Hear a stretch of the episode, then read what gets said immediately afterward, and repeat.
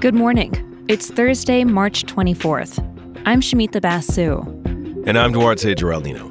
This is Apple News Today. Each morning, hear about some of the most fascinating stories in the news and how the world's best journalists are covering them. There are a number of developments related to the war in Ukraine this morning that we're following. So we wanted to start with a quick look at some important stories. We've picked a few good articles on the Apple News app where you can read more. Today, President Biden is in Europe for emergency meetings with NATO and G7 leaders. This is his first trip abroad since Russia's invasion. Biden also plans to visit Poland on this trip. That's where many Ukrainian refugees have fled. CNN has a nice, compact piece that lays out the diplomatic stakes of these meetings. It looks at five key questions for Biden's mission, from what more the West can do for Ukraine to questions about modern American leadership in Europe. There is news of WNBA star Brittney Griner. She's said to be doing well, according to the U.S. State Department. She received her first visit from American consular officials since she was detained in Russia more than a month ago. Washington said denying consular access to her and two other Americans in Russian custody is against international law. Russia charged her with attempting to smuggle vape cartridges containing hashish oil. ESPN looks at the latest in her story. And Russia's stock exchange is open today after its longest shutdown since the fall of the Soviet Union. CNBC reports on how early trading saw big swings in shares. It opened under a number of special rules, including blocking selling by foreigners and banning betting against the market by short selling.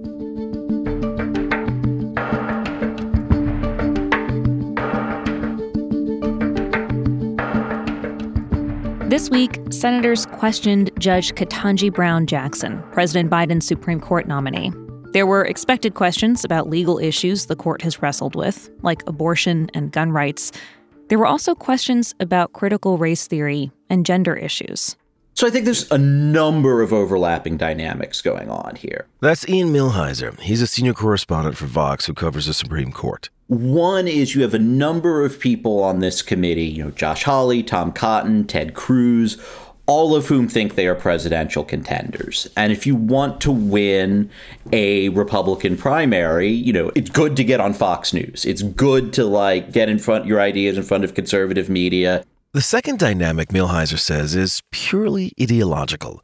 For lots of conservatives, no matter how qualified Judge Jackson may be, they don't see her as being in line with their legal philosophy. The third dynamic that's in play is, you know, both parties feel very aggrieved about how their Supreme Court nominees have been treated in the past. Democrats point to Obama nominee Merrick Garland. He was denied a vote by the Republican Senate. And Republican complaints stretch back to rejected Reagan nominee Robert Bork in the 80s. So I think this confluence of political incentives, of grievance, of the dynamics of conservative media all came together to, you know, produce a sort of filterless hearing that was just much less civilized than I would have expected. Both Reagan and Clinton had court nominees in their time who got more than 90 votes. Recent Supreme Court confirmations have been closer, party line votes. And the fact that the current nominee could be the first black woman on the highest court brings race and gender into the mix. The LA Times spoke with black women working in the legal profession, and several described Judge Jackson's hearings as hard to watch. They said it felt very familiar, the kinds of racist and sexist aggression they've had to endure in their professional lives.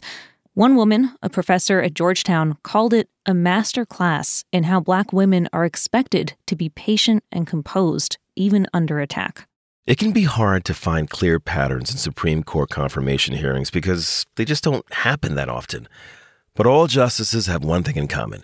No matter how rough of a time they had in the Senate, once confirmed, the job is theirs as long as they like, and people in both parties still widely expect the Senate to confirm Judge Jackson.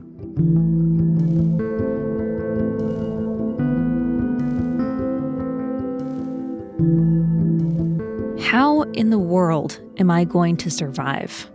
That's the question one elderly American said is on their mind as they're staring down inflation at a 40 year high.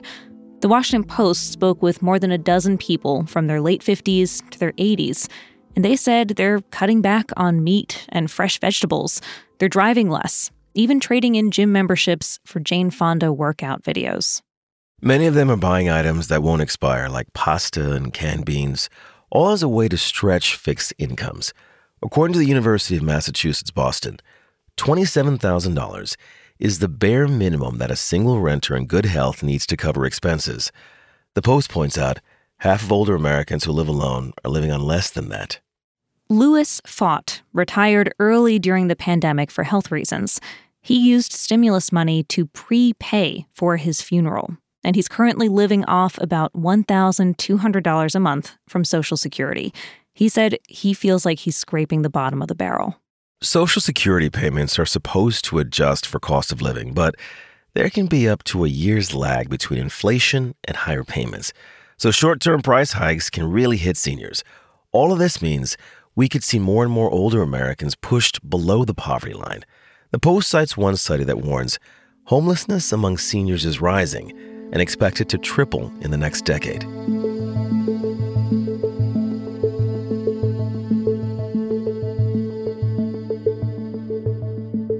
Springtime is officially here, which means warm weather, beautiful flowers, and for a lot of us, pretty bad allergies. And new research warns because of climate change, allergy season is only going to get worse. Two atmospheric scientists write in The Conversation that this century, the U.S. is on track to see allergy season start up to 40 days earlier and last 19 days longer, with up to 200% more pollen. People tend to get the idea that warmer temperatures can mean more pollen earlier in the year, but part of this research may surprise you. Apparently, the bigger driver of future pollen increases will be rising carbon emissions, and that's because carbon dioxide fuels photosynthesis, and that means plants may grow larger and produce more pollen. Now, for people who suffer from allergies, there is some hopeful news in this study. These scientists are using their new model to improve local pollen forecasting, which means hopefully you'll have a more reliable warning about which days you're going to want to stay indoors and take cover.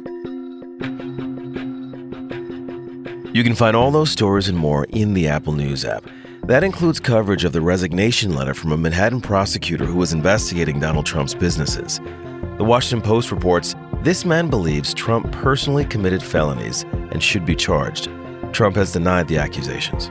We also have a number of stories looking back at the career of Madeleine Albright. The first woman to serve as Secretary of State died yesterday. Our editors recommend Time Magazine's article about her and others. We'll talk with you again tomorrow.